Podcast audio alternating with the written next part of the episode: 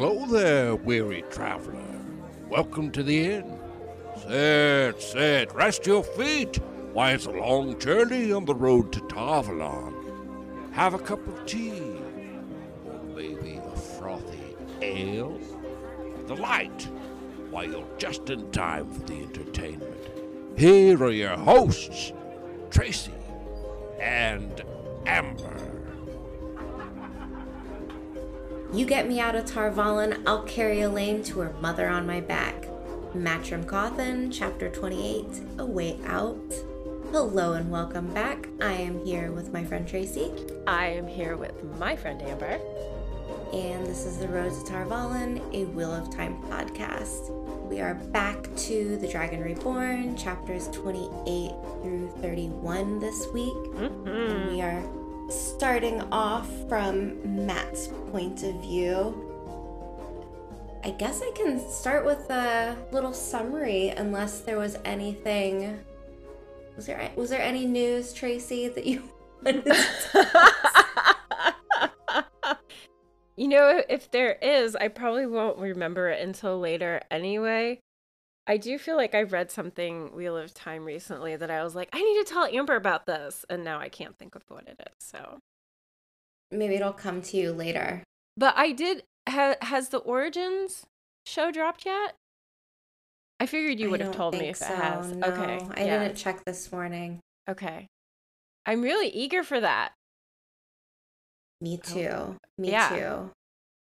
We might we should probably go back and relook at which ones we've covered and which ones we haven't. Ooh, that's a good idea. Because I don't think we got to all of the ones that are on Amazon right now.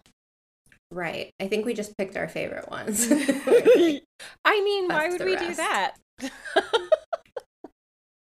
so anyways, chapter 28, A Way Out. Mat is in his room just cramming his face with more food and then he's visited by our young ladies, Nynaeve, Egwene, and Elayne. They ask him for a favor. It's not really a proposition. They're like, hey, like, we need you to do this. mm-hmm. You would be a good person if you did this. and Elayne needs a letter delivered to her mother, the Queen, Morgase, in Caemlyn. And Mat explains he would love to do it if he could, but he's not allowed to leave Tarvalon. And then Egwene produces the letter that was given to her by Siuan Sanche, giving orders to whomever, whomever receives the letter they are to do what is ordered by the bearer of the letter, and they should keep silent on authority of the Amyrlin seat. And this is Mat's ticket out of the city. The young women leave. Mat does a little jig, realizing that the Amyrlin's words will set him free of Celine and the tower. And he says, You'll never catch me. He laughed. You'll never catch Mat Cauthon. I loved that quote so much. So yeah, that's chapter 28. It was pretty sh- it was short but eventful and Mhm. very entertaining. Oh, highly, highly entertaining. Mhm. I love how spot on Egwene was with like everything that they like Nynaeve, Elayne, and Egwene what they were trying to do to get Mat to do the thing that they wanted him to do. And each time they try and it fails, Egwene's like, I told you we just should have done this instead. And I just think it's really cute how well she knows him. And I mean, probably because like being in the same group, being the observer that she was of the various young boys in Emond's Field, the way that we see her in the Ravens chapter, like I'm just like she has this interesting little perspective on Mat and she knows him. And that just Really? I did not You didn't think so? No. No?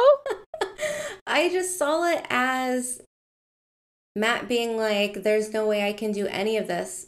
And it's because I can't leave the city. It's not like I didn't feel as though he wouldn't do it. I felt like, yeah, he would totally go do it. He just isn't in a position where he can. And it came Mhm. down to the letter. As soon as the letter is produced, and he's like, Yeah. all right, like, let's do this. Yeah. And I don't know, I really liked Mat's like inner thoughts of kind of like seeing the girls again and being like like I I would dance with them again. Like I've danced with Nynaeve even once before, and he's Mhm. like kind of lost in thought as all of these things are playing out. But I Mhm. don't know. Like I didn't see. I don't know. I just Well, I'm thinking in particular the point where Elayne does the Are you a loyal subject of Andor? Do you not wish to serve the lion throne and your daughter heir? Mat snickered. and then Yeah. Egwene is like, I told you that wouldn't work either. And it's like, and that's like the second time where that's happened, where she's just like, we should have just flat out told him what we wanted, what we had for him, and then we wouldn't have had to go through this little dance with him. Like, these aren't things he responds to. Like, that's how I saw it before they gave him his out with the letter from the Amyrlin. hmm. yeah. Then why didn't she leave lead with that? Exactly. Yeah, that was that was what Egwene was basically trying to say. It was like I told you like trying to maneuver him wouldn't work as well as like just flat out telling him what we wanted and needed. And even Hmm. he's like I think there's a point where he's like, "Well, I guess I should probably stop like leading them along and just let them know that I can't actually leave the tower." So he's kind of playing around with them too in his own Mat type way Yeah. which is still i think i don't know like you said entertaining this is a really entertaining scene we see Nynaeve being almost old wisdom Nynaeve again uh one of my favorite lines that she says is don't you skitter away like grease on a griddle this time matrim Cauthon. like grease on a griddle. uh, i just love that skitter don't you skitter away so cute Yeah. Okay, so despite like really liking this chapter, I'm not a big fan of kind of like this I don't know, almost like man versus woman struggles mentality like Mhm. I don't know like there don't want to say any spoilers. In this chapter particularly, it's kind of like they're kind of like ganging up on each other Mhm. while Mat's kind of like letting it it feels as though he's trying to perceive as like everything like letting it slide off of his back like he's just being his normal goofy self but at the same Mhm. time I'm like man like just treat him like a human being you know Mhm. Mhm. we need your help is that so Mhm. hard that's so hard and in the wheel of time apparently it is the hardest It's the thing hardest thing to, say. do. yes Hard to say thank you, hard to say I'm sorry, hard to accept help or ask for help. hmm Like those are all things that come up as repeat themes that I just find so frustrating. They're very realistic, but they are very frustrating to me. I'm like just just ask, just flat out ask.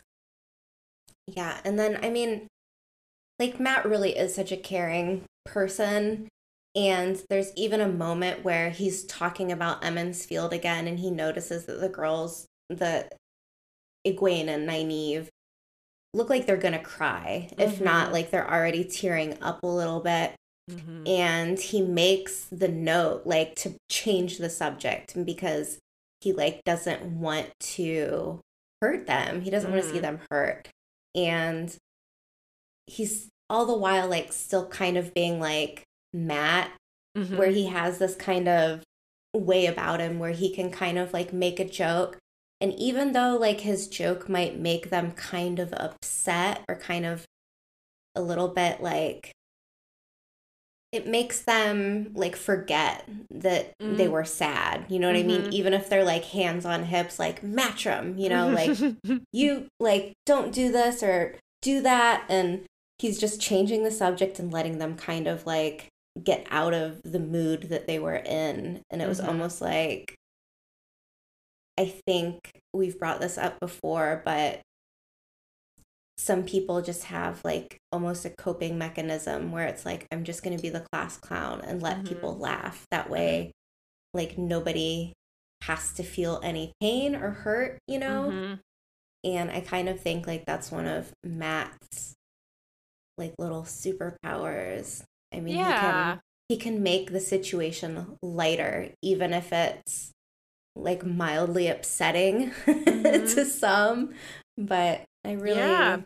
I really like that quality about him. Mm-hmm. So talking about the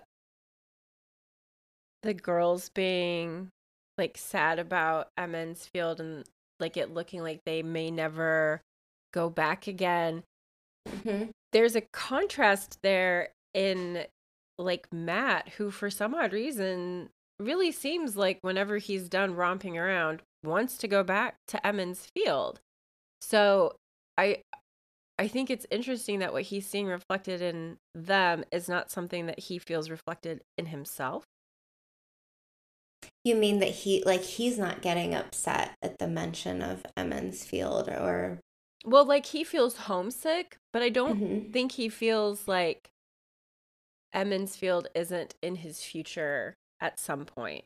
Like so often when he's talking about what he's going to do, he's like, and then I'll have enough gold to go buy the largest farm in the two rivers or something like that. Mm. So. I feel as though like he's seeing something in them that's almost a a resignation that they may never be going back. And I mean, really, their path make it so that that probably would not happen. Really, like I would. Do Aes Sedai ever go back and live in their hometown again? Like, Right, right. so like that makes sense. Like their choices have put them in the tower, but Mat kind of feels like I'll be going back. Like I don't know.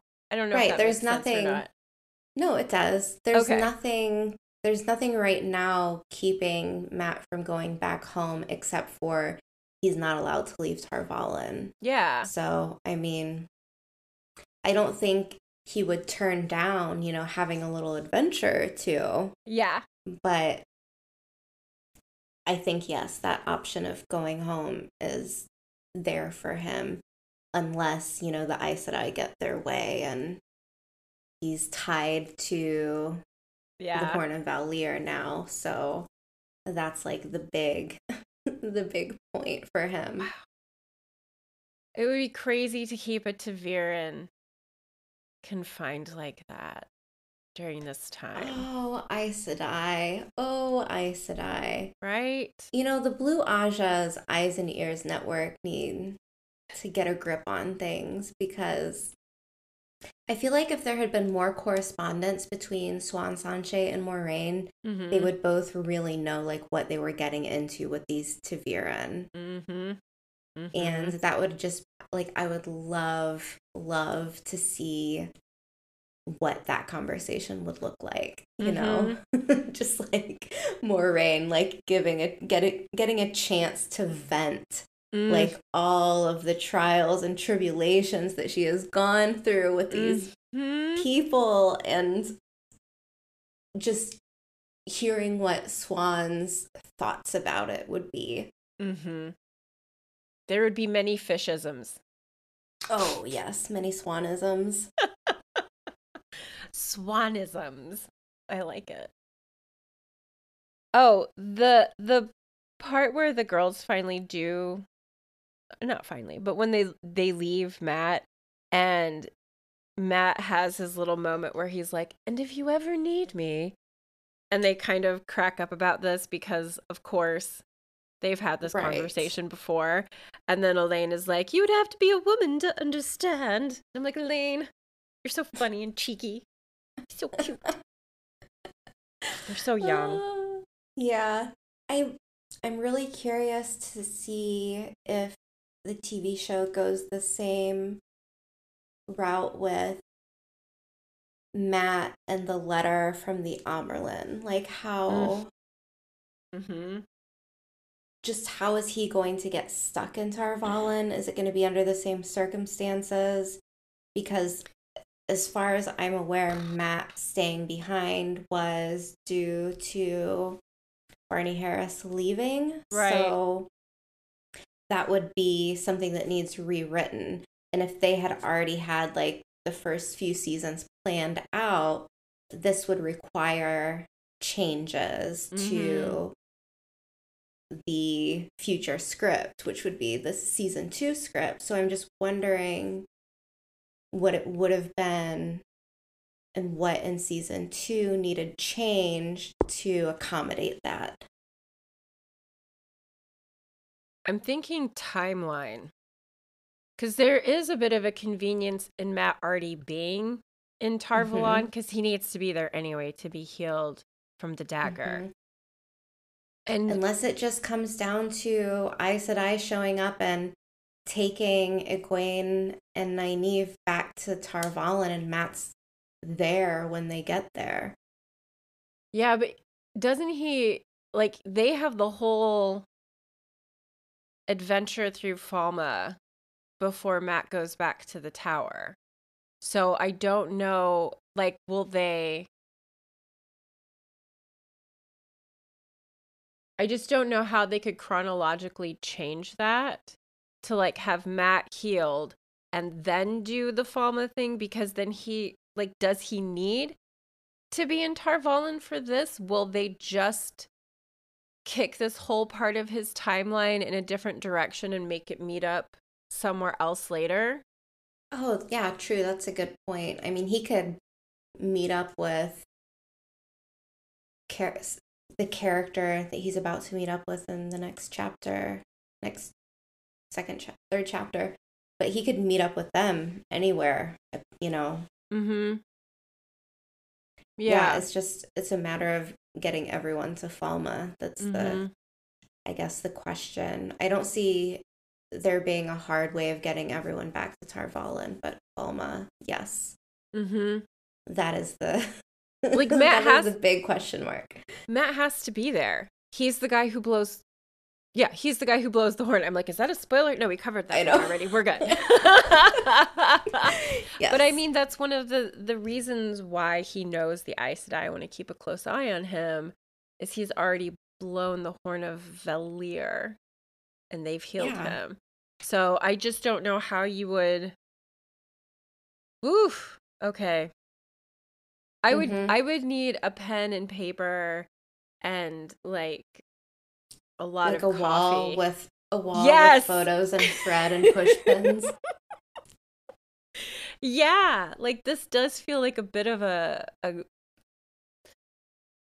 puzzle. Yeah, puzzle. yeah, like just to pull it all apart and figure out how it's going to look and make one cohesive picture and have it still stick to cuz I mean there are some things obviously that they can change about the storyline.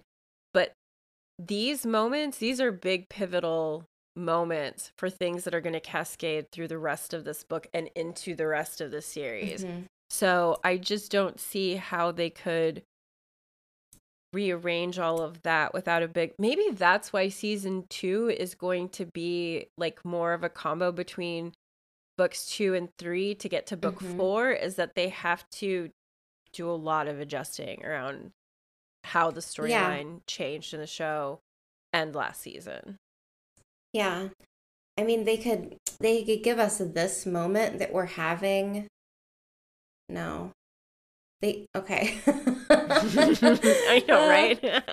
right? They could have these interactions between Mat, Egwene, Nynaeve, Elayne, and Tar-Valon if they wanted to. Like if they wanted to keep Mat and Tar-Valon and have all of them meeting up. Mm-hmm. And then the girls leave via way of Liandrin, and Mat leaves via way of. I don't know.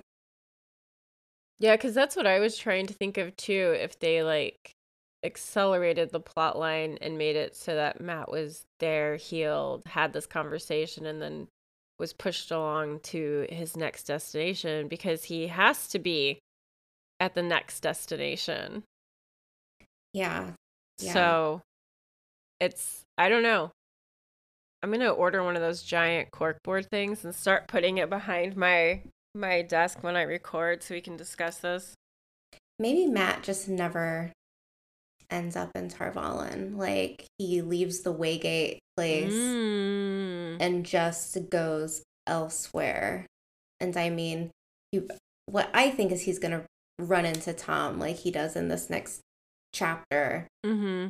And we get the Cairhien assassination plot, Mm-hmm. which is this kind of chapter here that's coming up. So we're going to get that part of Mat's story kind of in Mhm. season two because Caemlyn, we have Lord Barthanes, and I mean, it would to me it would make sense if we actually go ahead and show the assassination and get a little bit more about Moiraine's background, Mhm. Cairhien as a nation. I would love to Mhm. see the Choedan Kal. Mm. Love, love, love. Mhm. I mean, there's a lot to explore in Cairhien, and I think that they could do it in two episodes. Mm-hmm.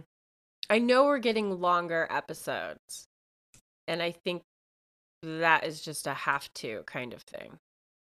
Yeah, it's it's a necessity, I feel. But let's go to the next chapter. Sure, sure, sure. I do love speculating about the show, but I feel like this is just a doozy. Yeah. Mhm. Yeah. Yeah.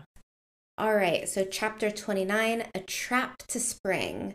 We now move to the kitchens of Tar Valon, where our young women are being put to work under the watchful eye of Laras, the mistress of the kitchens. Welcome, Laras. A round of applause for our dear friend Laras. Absolutely. So Siuan Sanche makes this like really grand appearance and enters and as this happens Laras takes Elaine and a queen away to have their mouths washed out with soap Mm-hmm. and once close enough to be kind of secretive, the Amyrlin tells Nynaeve that Sheriam found another gray man or gray woman in her own bed. Mm-hmm.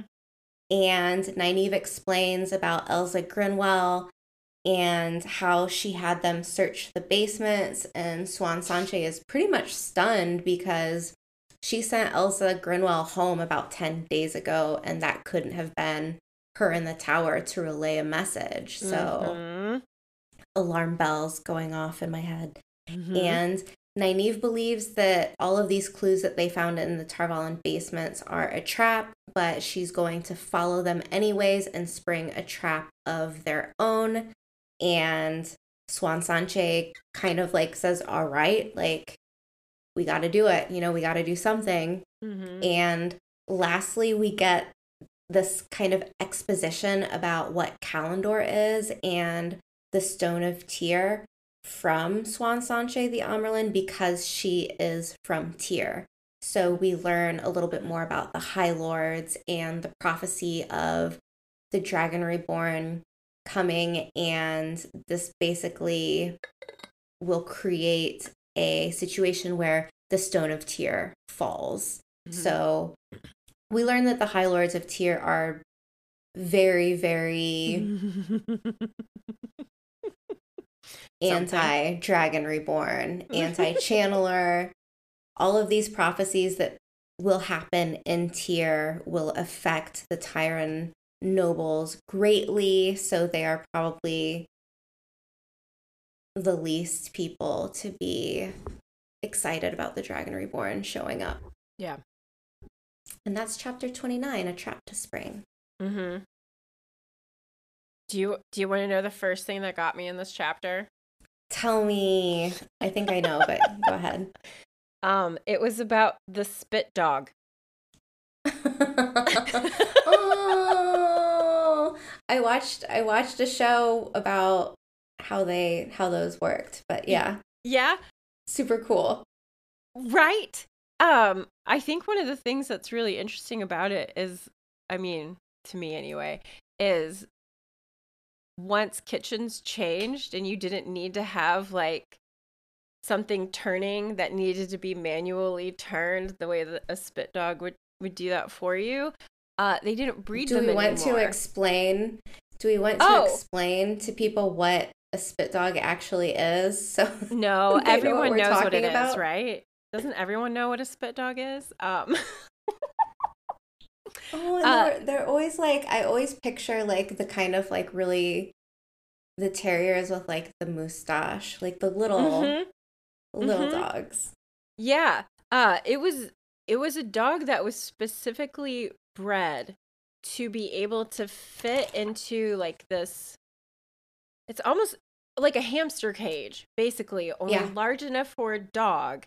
And while the dog is running, he's turning or she is turning the crank of the spit that's over your open fire so that your meat, whatever you're roasting, gets cooked evenly. Because if it wasn't that dog, it was a human turning it. And that is really hot, dirty, exhausting work. Work. Yeah, Yes. yeah. Like I completely And that's what understand. Nynaeve is doing. exactly. Like this I understand why she's all pissed off at this dog who's like, "Oh my god, I get to lay down. This is the best." I'm like, "That dog loves you right now, Nynaeve. That dog does think you are the best. Stop resenting it."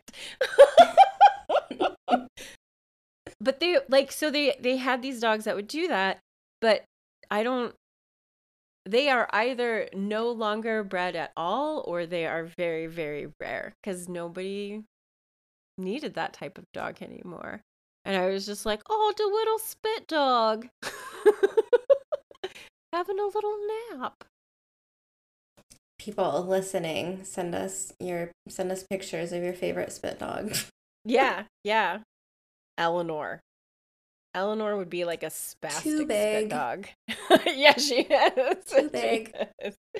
Yeah, they have to be pretty small. I'm trying to remember like what I'm trying to remember what documentary it was that I watched that was talking about, you know, like the evolution of ovens. It might have been a Lucy Worsley one. I love her. I'll see if I can find it. I saw it on I was looking at tours to take in the area that I Mm. live of like different castles and stuff and one of them was like an old and timey like medieval kitchen and the the host of the show that was showing these like different cities along this route was like showing what this contraption was and he was like here is where the spit dog would run and I'm like oh okay oh, that's cool. Is is that in any of the links that you sent to me? No, I have Okay. no idea which city it was in. It was one of those like stumble upon things that you Mhm. find when you're not looking for. But and that back to this accidentally chapter, it broadened your world, Amber. It was a good Mhm. accident. hmm Yeah. yes, Okay, so we can move past the spit dogs now. I'm ready. I'm ready. Thanks for Yeah. indulging my Yes. like yes, quirky happiness around that moment. Absolutely. So I think that it is interesting that Robert Jordan chose to have a character invented specifically for the kitchens Mhm. and that instead of doing some type of I don't know, extra work like Mhm. school work because to me when I think of a way I guess in a school because I guess Mhm. Tar Valon is pretty much a school Mhm. but I feel like you would give these women like more schoolwork or like learn the stories of you know Mm. the the Amyrlins that were stilled or something like I would have loved to have gotten more I guess Ooh, history yeah. and mythology and inner workings like Ooh. via the women like having to do more studies or something. So I think this was a really like interesting choice where Robert Jordan was like, nope, we're gonna make them scrubbing stuff in the kitchens, dirty, sweating, miserable work. And This is this is a missed opportunity. yeah, I mean, I don't know. I don't know. Some maybe this was Oh. quicker, but Maybe. I don't know. I love that idea. Like, send them off to the library with the Browns and make them translate something out of the old tongue. Or go learn about the most powerful Sa'angreal in the Westlands because why do only a dozen women in the tower know about them? Like, I get that grueling work like this builds character, as we talk about in the chapter. mhm. But that's, I mean, they're already getting beaten daily. this is true. So why add this on top of it when you could give them access to one of the greatest libraries in the known world? Yeah, and I feel like Robert Jordan, he's got, I mean, his notes are, he has Mhm. enough notes where he could create, you know, how many more novels? Yeah. Like, you can't tell me that he didn't have a lot of this information Mhm. somewhere, anyways. yeah. Like, that's, I think, why the, the Big White Book and the, what's the one you have? The, oh, the companion. the companion like that's why Mhm. these books exist i feel like is because there's so much more to the story that's Mm-hmm. out there Mm-hmm. but i mean if we're going the tv route yes i definitely want to see Laras because Mhm. she, spoiler alert she comes back she's not gone forever we will see Mhm. her again Mm-hmm. but I think that's one of the reasons why I would really love her for the TV series. Mm-hmm. But again, like if they were to change it and make, you know, these meetings taking place in a different way, I wouldn't I wouldn't Mhm. be completely devastated. Mm-hmm. Yeah. You just wow. Did I, am I making you choose between libraries and Laras? Is that Oh, Oh Tracy, wow. I'm well, sorry. What am I it's doing? okay. No, it's fine. As much as I love Laras, my loyalties will always lie with a library. Okay, good. And that was a very um alliterative statement. Yep, fun. Um no, Oh. that oh, that would be so cool though. Like what if they made it that Verin was like their Aes Sedai overseer kind of thing? What if that's how we get like the papers mean- and stuff to Yes. Egwene? Yes.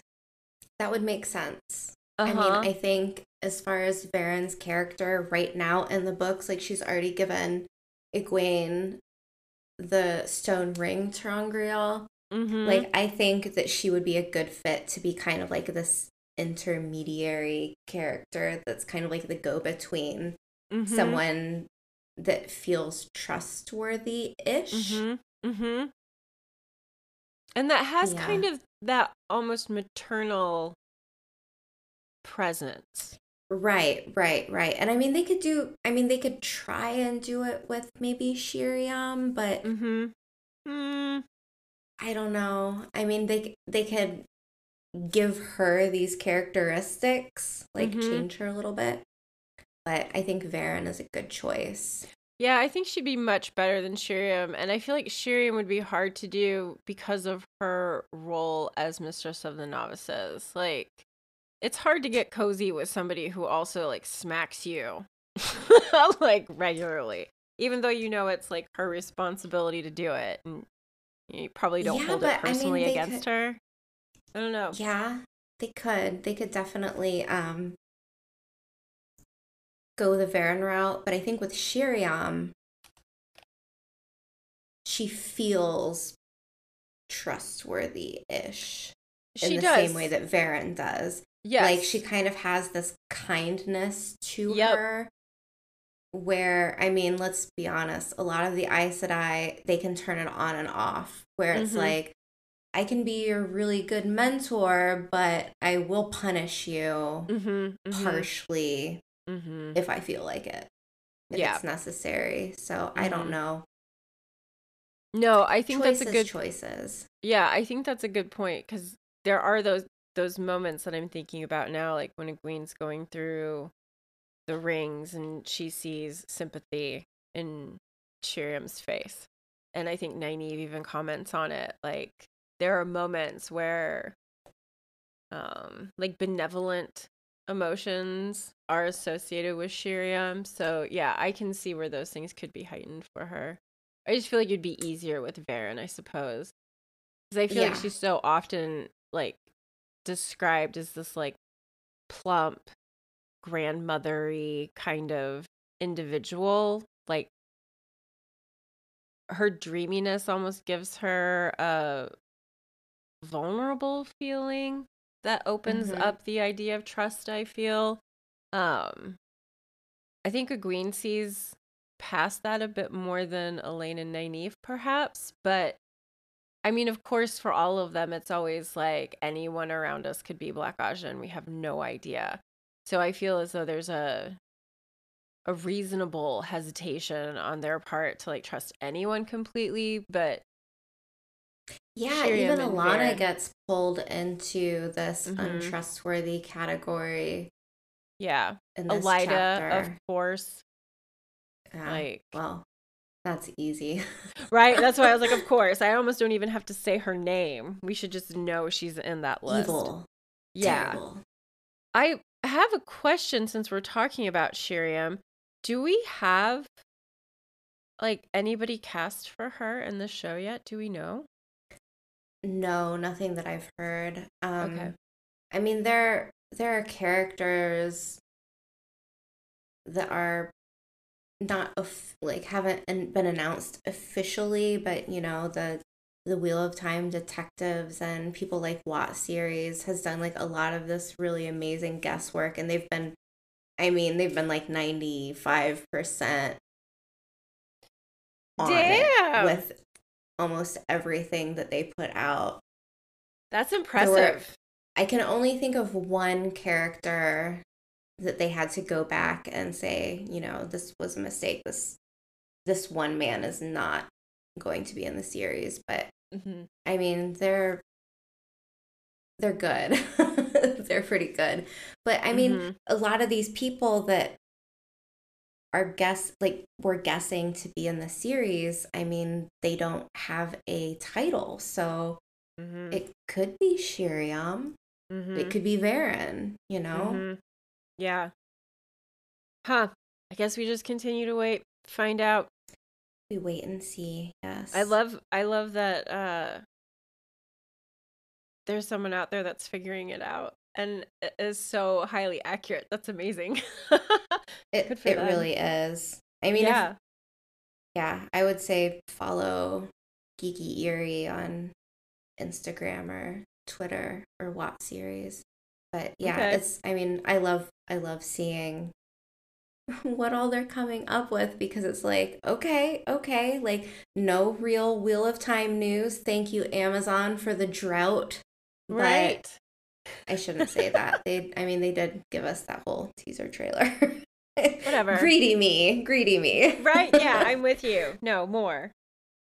but that feels like it was ages ago. It does. Yeah. it- Was it? Oh my god, that was it was over my was- birthday. That's It was. I mean, Yeah. Okay. Babel Babel's to be out soon.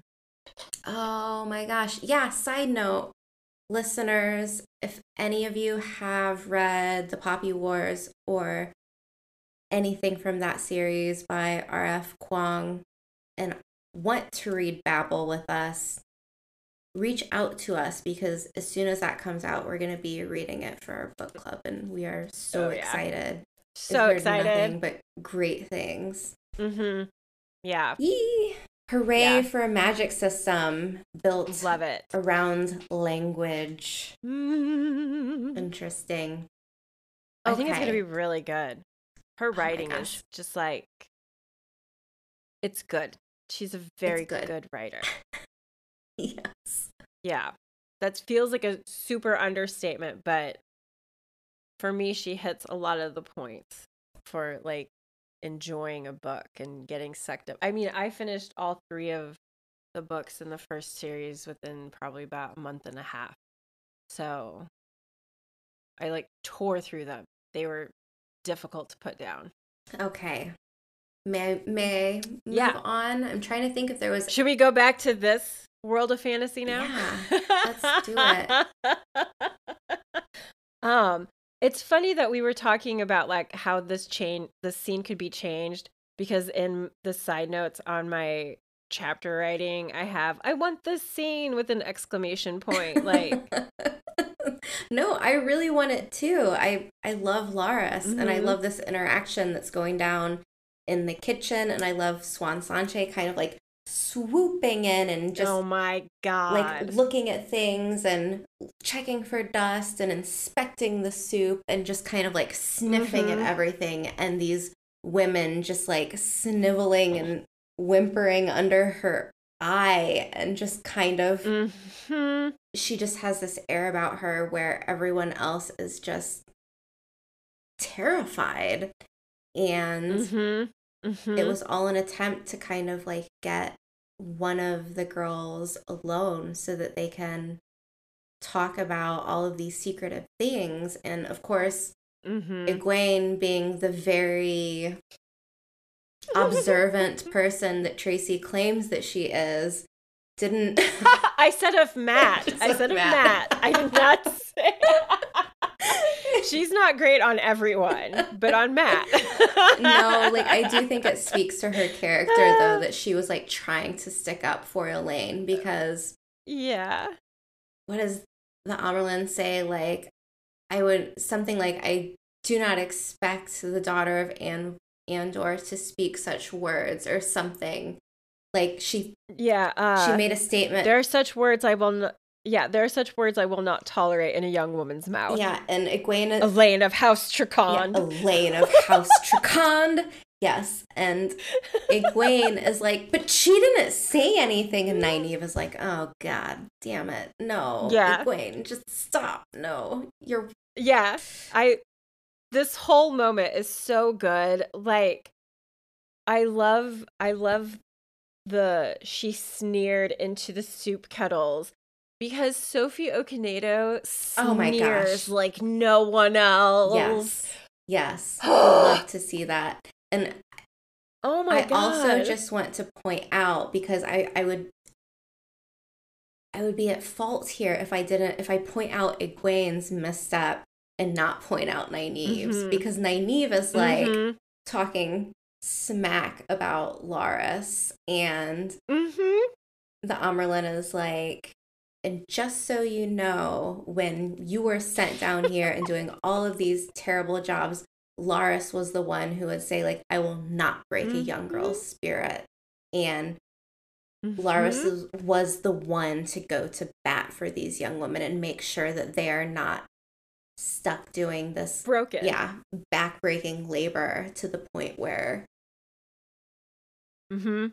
They're broken. Yes. So, like, This was another really entertaining yeah, chapter. Egwene just she's trying her best. Nynaeve is just being naive. Like totally. it is it is how it is. I think I think this is one of the Mhm. things with the series where like people can kind of like get into little like well this person is my favorite because this person is mean or this person is hypocritical and I'm like everyone in this series is hypocritical at some point I feel like just how it is. Yeah. Almost Very everyone. human. Almost everyone. Yeah. But you know, that's actually really something that I like is like the very human aspects that happen in this series and this interaction with Siuan like being like you're a great judge of character child while calling out Nynaeve for being a jerk to Laras. hmm Who hasn't had that experience? Like who hasn't like talked smack about somebody and then found out that that person was really just like an incredible person. And then Nynaeve is like, I'm gonna smile at her if it breaks my face. I don't care. Yeah. And so instead of being like ashamed and like digging down on like, no, I'm just gonna continue to think she's awful no matter what you say, she's like, oh, okay, I was wrong. And I really I like that. I like that that's what that kind of boils down to is she was called out for her behavior Yeah. and then she was like, all right. It's something I like about Nynaeve a lot. She may be like And it's brambly and rough around the edges, but that's what I like about her. yeah, and it's relatable too to think like if I was put in a position where I was forced to do something that I thought was completely unfair, I would be completely Mhm. pissed at the person who I believed was in charge of like doling out the sentence. so, Mm-hmm. yeah. Absolutely. And of Yeah. course, these Aes Sedai, you know, it doesn't seem as though they would like to let these young women know that Laras isn't the one in charge of like their Mm-hmm. work. I mean, it's it Mhm. almost appears as though they were totally fine with like throwing Laras under the brit, un- you know, like under the bus to kind of be like, oh yeah, like Laras, make sure they do this, and you know they can just go on their merry way until it comes out that like Laras was the one like sticking up for them. Mm-hmm. Yeah. Oh, why said I? They're I so know if that made weird. No, it does. I was I was kind of thinking the same thing. Like, Tricky, tricky. yeah, I never really know what they're thinking, and that's fine. I'm fine, I'm fine with that. Yeah. Lots of exposition this Mhm. chapter about Mhm. Tear, which I really liked, especially coming from Siuan Sanche. Mm-hmm. And you can tell that despite her status as the flame of Tar Valon the Amyrlin Sea, Siuan Sanche still has a bone to pick with Tear. the ruling class of Tear. Yeah. I like that about her. I think it's probably in the main series, but I think it's definitely in New Spring where we get the comment about how, unlike other individuals who came from rougher backgrounds, who left that behind them when be- they came to the tower, like Siuan's always held on to the fact that she's a fisherman's daughter. She's proud of where she comes from and what she's been through. And I love that. Icon. Amazing. Yes. She's brilliant. We I love, love, that about her. And seriously, Yes. just Sophie Okonedo as Siuan Sanche is it's so good. Perfect casting choice. So good. She's just Love it. she's a she's a powerhouse actress in my eyes. I think she is Oh, yes. absolutely riveting in everything I've seen her in. And I'm just like Mwah. Thank you, Wheel of Time, for including her in our in our world, for making her this beautiful character. It's so fun. I hope we get more of her in season two. I do really too. do. I do too. Uh, I'm scared. Yep. I'm scared there won't be. If they're gonna include like season like books two and three, Well, I mean, book two is where she first shows up. right? I'm trying to think of where something spoilery happens and when it happens because I can't remember if it's in this book or if it's in the next book. Well, let's move on, and if it comes Yeah, yeah, to yeah. you, Yeah, then- thanks. Okay, and I'm gonna move to the next chapter because we're Yeah, let's go. an hour almost. I'm good. Okay, Thanks. so chapter thirty, the first toss.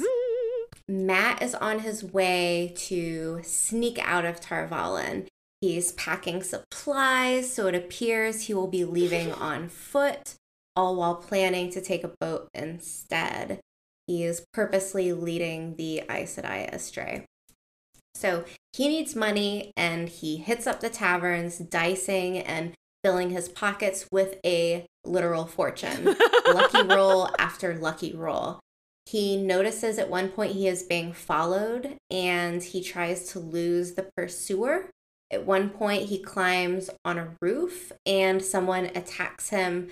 Mat throws this person off the roof but ends up falling himself, landing on the man, which breaks his fall. Lucky again Mhm. he needs to calm himself and kind of like regroup. So he enters an inn called the Woman of Tanchico. I love the name of that inn. I think it's very cool. I do too. I like that it has the description of the woman with her hair in braids. The way that we know that in the Mm, series, yes. that's like they're defining physical characteristic in some ways, I would say. Mhm. Um, and an olive branch. Like what a what an interesting and kind of sweet image, I guess that makes to me. I don't know, but I liked it. I like the name of the inn. I love the attention to things like that in the story. Like it's not just that you're getting the name of the inn, you're getting what the inn sign looked like and like the vibe that's coming off of it before he even steps through the front door. Like you're ready to see the inside of the inn. It's No, I totally get that. And that's something like visually when I think about the TV series or just when I hear it in my head, like in the books, it's a lot easier for me, I Mhm. think, to imagine locations Mm. sometimes than it is to even imagine what a character looks like. mm-hmm. I can I think that. my my brain is like, oh, like I can see this, you know, sign on the outside of the inn. Like I know what it should look like and I Mhm. can see it in my head, but sometimes with characters not so much. Mm-hmm. Same. Yeah. And I like being able to like on a reread kind of clarify an image of a place or a person in some way that I may not have been able to before. Like especially with the TV show, it's a lot of things are in sharper focus in my head when I read them. Like some of the stuff in the in the show is kind of like taken over my brain canon. My brain cannon? Yeah. Yeah, that my head cannon, whatever it is. Whatever was up there before, some of it has been like enhanced. Other things have stayed the same. Like I'm still just not seeing Tar Valon the way that it is in the TV show. I cannot I can't do it. My version is better. yeah. I mean, let's be honest. I think that's just I think it's just a budget thing. Yeah. You know? Mm Mhm. It's hard. It's hard. It's hard. It is. And I mean, I'm I'm still digging it. It's not like I'm like I hate it, but, you know, sometimes there are just things in my head where I'm like I like I like my my vision better. It's fine. It's fine. I think with the TV show, they've done a lot better with like the smaller scale I agree. things, like, you know, certain rooms or certain sets and yeah, Yeah. like building building a room Mhm. Is a lot easier than building a whole Mhm. city. Yeah. And even through costume, I think they've come through really well on that as well, which sometimes just pulls an entire scene together, kind of regardless of what's happening around it. There are several moments with Rosamund Pike where I can look at nothing but her. So it's like I don't really care what else is happening.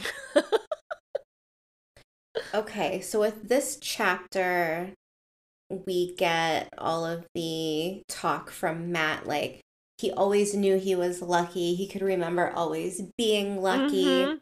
And I like that because we're kind of like now we're starting this new adventure for Mat. Oh my gosh. and like, here's where everything kind of starts with Mat's luck. Yeah. And yeah, I, I will not say if it if it continues. I- but it's definitely important. Yeah, there's almost a fever dream aspect to this. I feel like because Yeah. it's just like like he's just throwing dice and collecting money and tossing coins to girls with pretty eyes, you know? Like Yeah, he sees a waitress that he thinks is nice and gives sleepy. her a fat old tip. Have that. Yeah. I do I do really think where he's like if you can't hide what you are going to do, do it so everybody thinks you are a fool. And like See, this this is why I tell everyone that Mat Cauthon is the fool tarot card. I don't tell everyone that, but it's it's him. It's him. Mhm. Like he it's the fool card. mhm. I mean, it, it doesn't literally mean an idiot. Mm-mm. It's like, yeah, take the leap, Mhm. toss the dice. Mhm. That's what Make it it- means to me. Yeah, make a make a fool out of yourself. And if it goes well, it goes well, and if it doesn't, shrug it off and move on. Like or potentially I get mean- killed by footpads.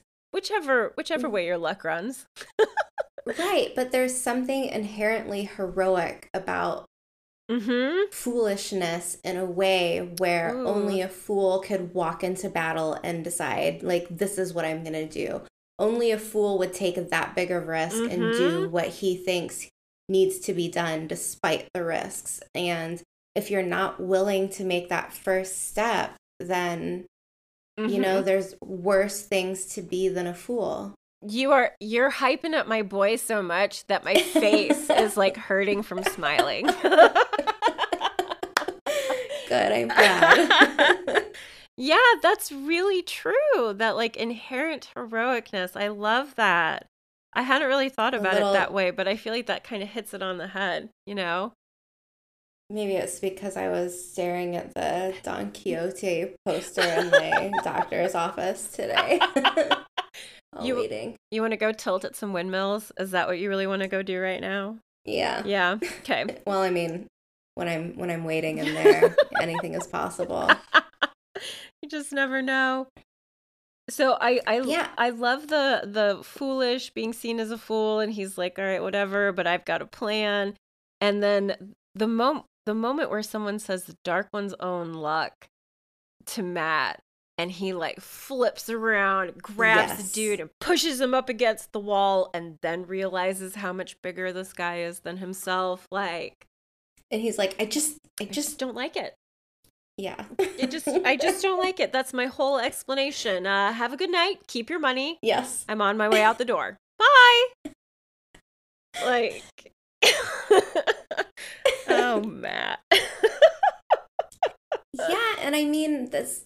He, he's gone. He's been through a lot. Our boy Mhm. Matrim, well, and well, I was just gonna say, like this moment, like shortly after it, he says, Light, did that bloody dagger really do something to me? So this doubt that he's holding inside him and like all of those memories that he no longer has, like yeah, I think I would maybe snap a little at that point too. He's also been under incredible scrutiny from the Aes Sedai. Like I bet he is kind of pent Mhm. up. He's Yeah. only been able to have one fight with the Trakand boys. yes, They didn't even in- true. They didn't invite him back for another sparring round. That was so rude of them. I okay, so I think that there's also like this point where you know he's thinking like, is it the dagger? And you know, is did it really did Shadar Logoth really do something to me? Mhm. And then I think at another point he switches his line of thought and he was like, maybe it's something the Aes Sedai did, like healing me, you know, Mhm. maybe by accident, maybe that's it Mhm. and he goes between like is it the fault of Shadar Logoth or is it the fault of the Aes Sedai? Mm. And I think when you're thinking about his current situation where luck is now on his side Mhm. more than it used to, Mhm. I don't think we ever get a confirmation anywhere saying exactly where his luck comes from Mhm. unless it's just the pattern. That's how I've always kind of seen it. Like, Perrin has his wolf ability, Rand is a mess, and the Dragon Reborn, and Mat has this incredible luck. It's like the pattern gave each of them A superpower. yeah. Yeah. And there there are good aspects to it and not so great aspects to it and they all three have to find their way of working with what the pattern has given to them. Yeah. I don't know. Like, hear me out. Like, Always. seeing Rand. Thank you. You're welcome. seeing Rand on screen become this incredibly powerful character where when you think of superheroes or villains anywhere in entertainment or literature like Randolph Ar- Thor- Randolph R Rand al'Thor might be one of the most powerful magic users in a series that I can think of, you know? Mhm. Which in its own right is pretty cool. Like Mhm. seeing that on screen, Mhm. like when we get to a point where we see Rand just going fully, you know, full with the one power, Mhm. destroying stuff, Mhm. like it's gonna look awesome. I hope it looks awesome. Well, Like okay. I, I can't wait to see it. But Well, can, can I can I add to that? yeah, sure. Okay, so one, yes, Yes, yes, yes, yes. I am 100% with you. I am really excited about it, especially going from like I've been thinking a lot about our our bald-headed sort of Rand versus our Mhm. curly topped, sweet smiling Rand from season 1 who now in the teaser trailer two of the main images of him that stick out in my mind is the one where he's walking through like smoke and fire and holding a torch and he is obviously leading whatever group he's with and then the other one Mhm. is where he's just sitting in the chair and he kind of has like Mhm. his hands poised in front of him we are getting a very very different vibe right off the bat from the teaser trailer and i am thrilled he's darker he's It's more interesting. yeah yeah he's far more appealing already like yeah. i'm just like i'm sitting here and i'm like am i am i low-key lusting after rand that's bothersome Low key lust. sorry aiden i know you hate it when i say that but come on there are moments where i'm like ooh what's rand gonna be like this season I know, right? No, I totally get it. There's Ah. there's something still like even at the end of season one, like very inherently childish about Rand. Mhm. Like he's walking I- off and he feels lost. So they're to pull him from that to whatever it is that he is in the teaser trailer already. now, Yeah. Woohoo! okay, sorry. so no, no, no, you're fine. I'm just thinking. Okay, so if we if we go back to like, yes, it's gonna be like completely awesome to see like this powerful Mm-hmm. magic wielder Mhm. on television.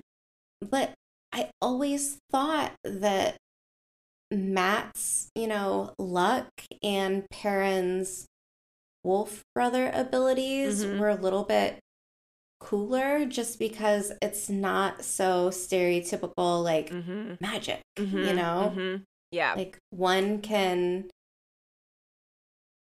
has like infinite luck when Mhm. he needs it and the Mhm. other can have conversations with animals in his head and walk through dream and walk through dreams that you can make your own in whatever way you want with a bunch of Yeah. so i mean it's a, it's a nice tri it's a nice trifecta it's a Mhm. nice grom of abilities if you will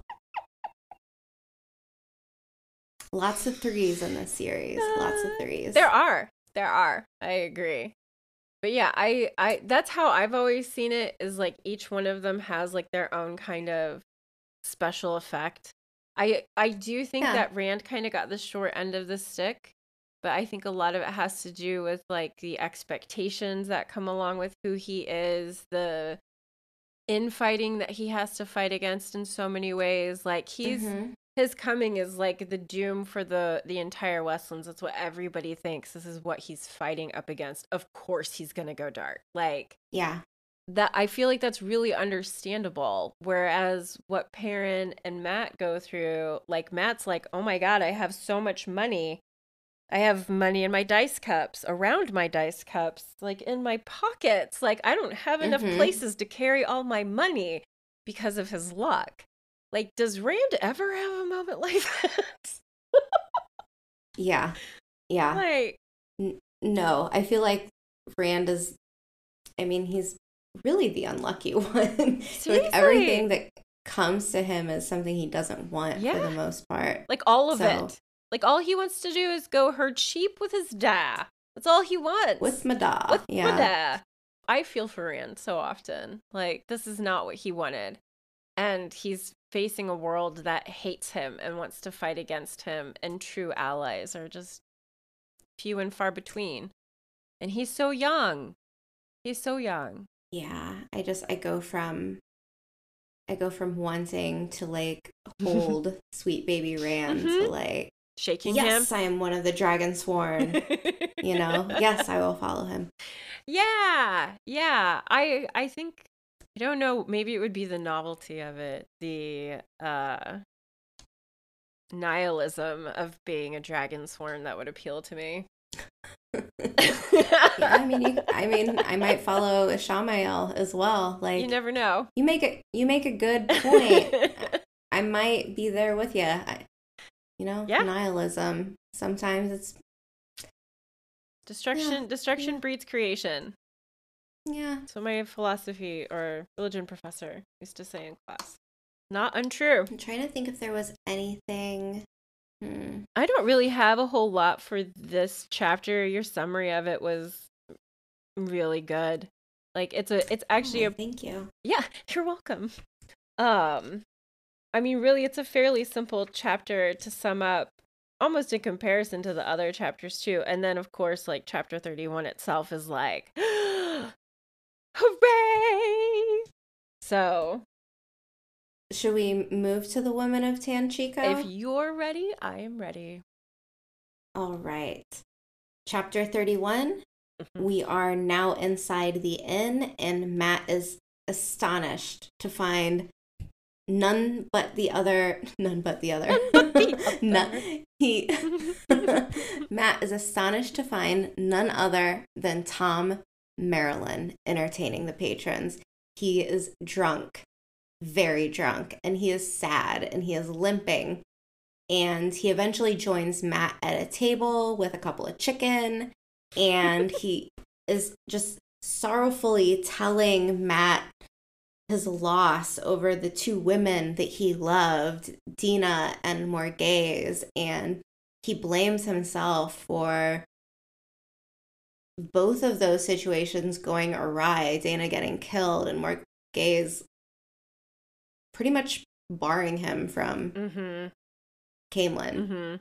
So Mat's kind of like, all right, Tom, well, I've got a proposition for you. How about you leave Tar Valon with me and go to Caemlyn instead?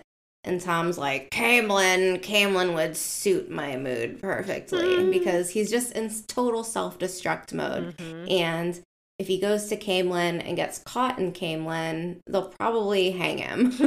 so, yay. Hooray! Great great decisions being made.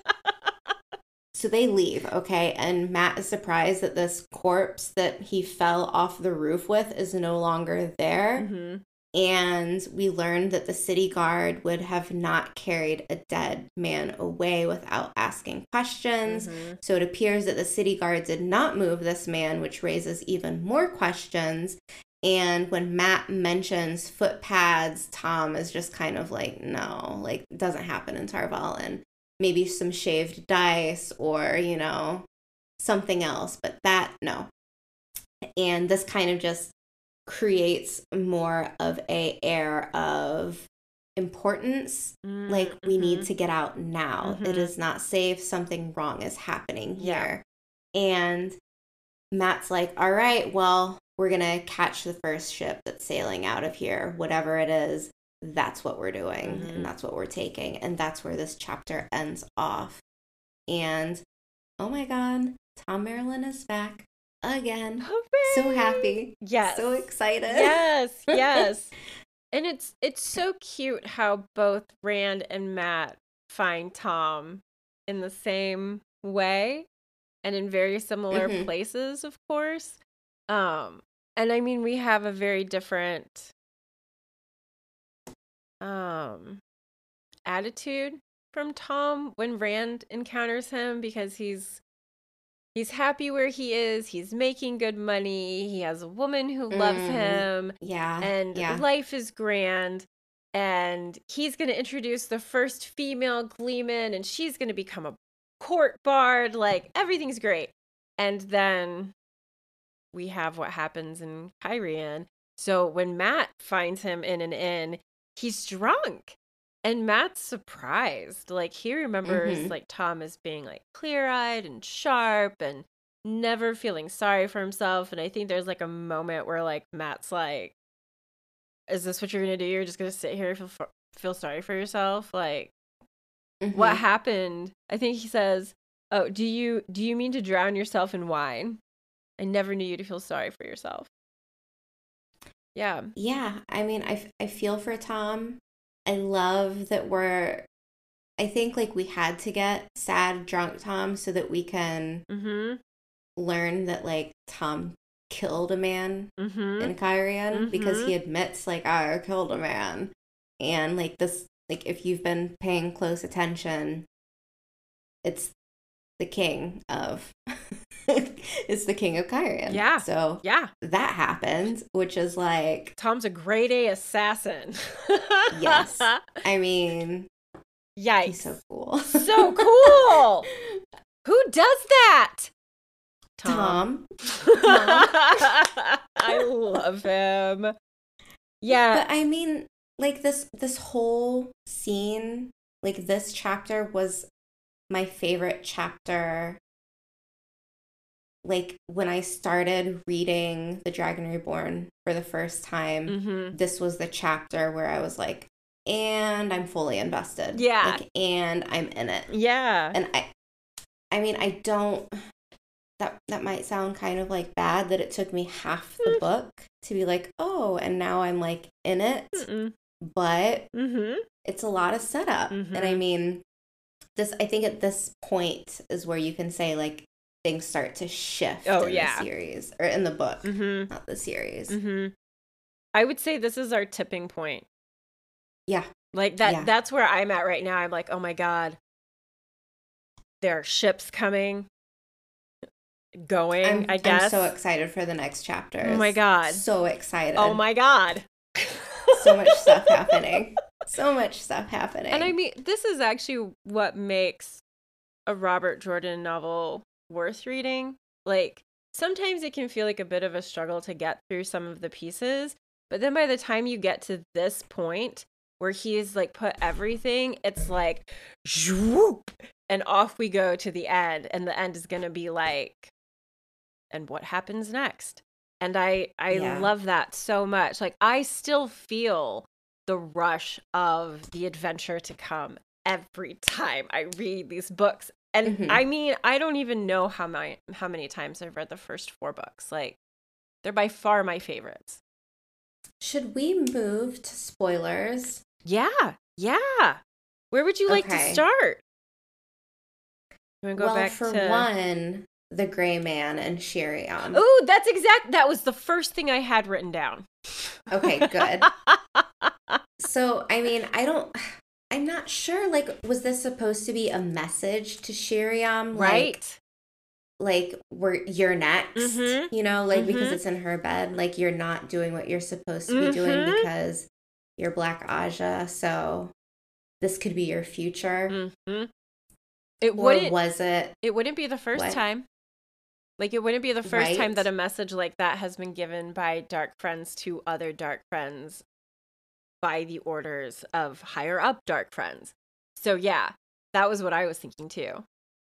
But I feel like just any dead person in her bed would be a fine choice Mhm. instead of a gray man. Yeah. Like, why waste a gray man? Mhm. You know? Yeah, it's really bizarre. And why Sheriam? Like if you're if you don't know who Sheriam is and her actual Ajah color and you're Siuan talking about it, like this has got to be a little baffling. But I also like does anybody think like maybe this Nynaeve does. Nynaeve does. Let me go back. Sorry, I think I'm answering my own question. Yeah, sure. Sorry. oh yeah. Yeah. Okay. So Nynaeve, after she finds out, she's like thinking about it, and then her thought is, "What about keeping an eye on Sheriam? Maybe she didn't just find that gray man.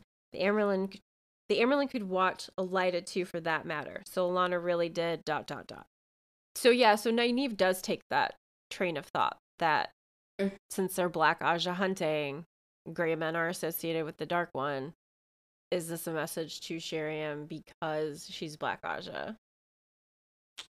Yeah. I mean, that's that was the only. I mean, it made the most sense to me. Mm-hmm. There could be other options. I would love to know more theories on it. Mm-hmm. Yeah, me too. I mean, maybe I'm boring, but I do really like think that it's it's a message to Sheriam. We know that Sheriam isn't great at following orders.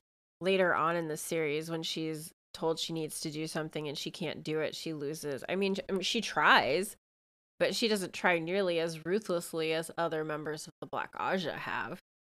Mm-hmm. So Yeah.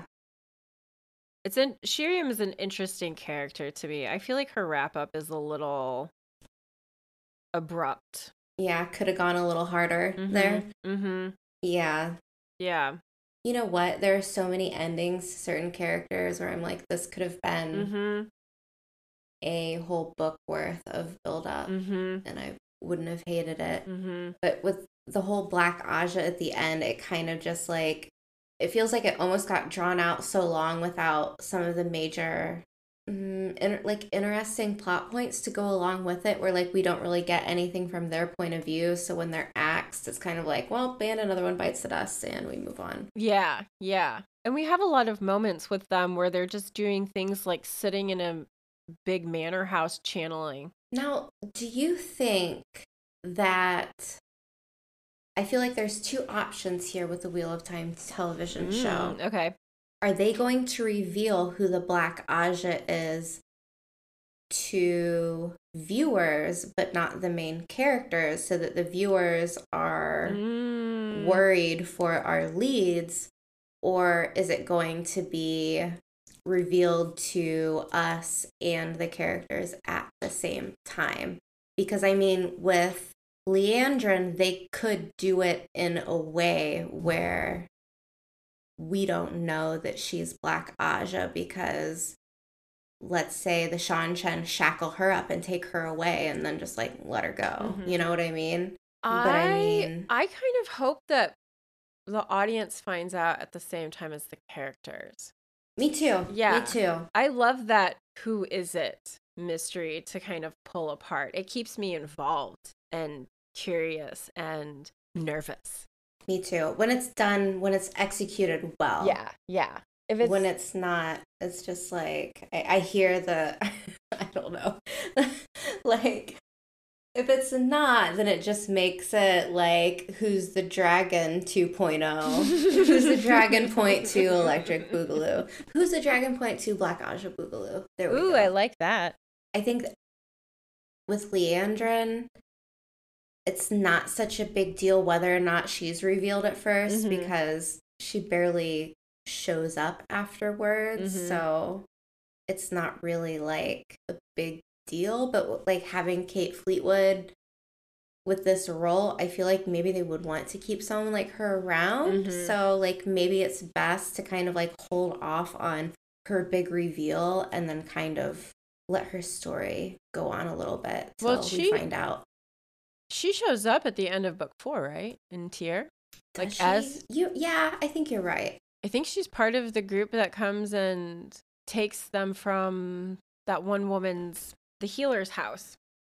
hmm I can't remember if she was part of that group or not, but I'm I'm fairly certain that they run into her while they're in Tear. I don't remember for sure.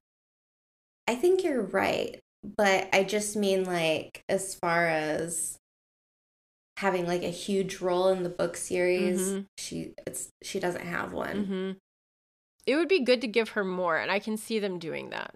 Like I can see, like Yeah, they could make her like the head hmm Black Ajah Mhm. sister whatever. Yeah, I can see that easily. Trying to think what else I had for spoilers. I don't really have a lot. I don't really have anything at all. I do wonder why Lanfear chose Else's face for the messenger. oh, yes. Thank you. Okay. You're Elsa, welcome. That was that was the that was the one thing that I had written down somewhere but obviously didn't put in my notes. so weird that Lanfear would choose someone that's actually not even in the tower. Right. Like if you can disguise yourself, then why didn't she just show up as Siuan? well, Siuan wouldn't send a message herself. She would have a That's minion true. do that. Yeah. But she could have I don't know. Did she just pick someone that she knew that no one would be able to question, Mhm. possibly?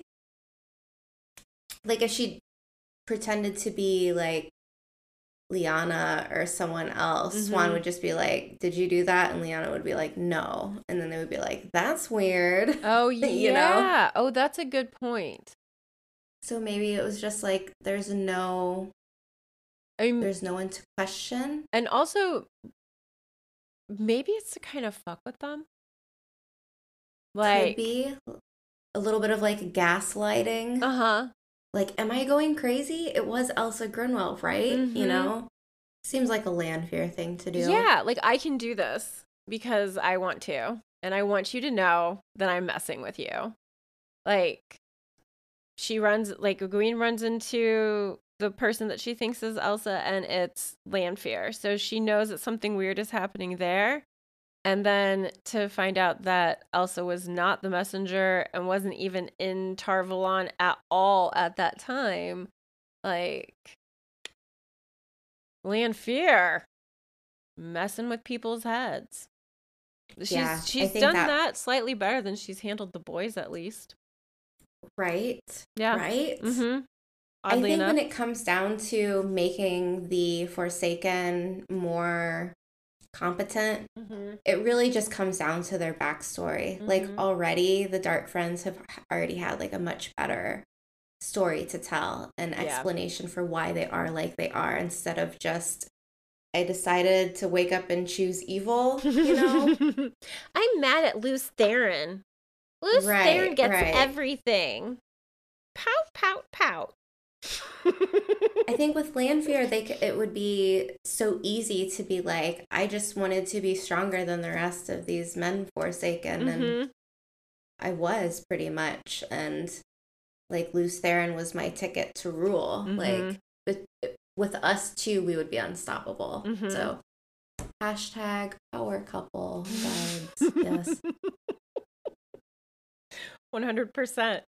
With the others, it it just comes down to how much of a backstory they want to give them. I mean, there are some of the Forsaken where they could just be like, well, once Ishamael proclaimed himself for the side of darkness, Mhm. then like other strong channelers decided to follow his lead. Mhm. And like these were the most powerful ones, which that's what the Forsaken are. They were the most powerful followers of the Dark One. Mm-hmm. But they could have some like following Ishamael. They could have some for their own Mm. personal reasons. You know, I think Graendal was one that they could c- probably keep because I feel like she adds a little bit of.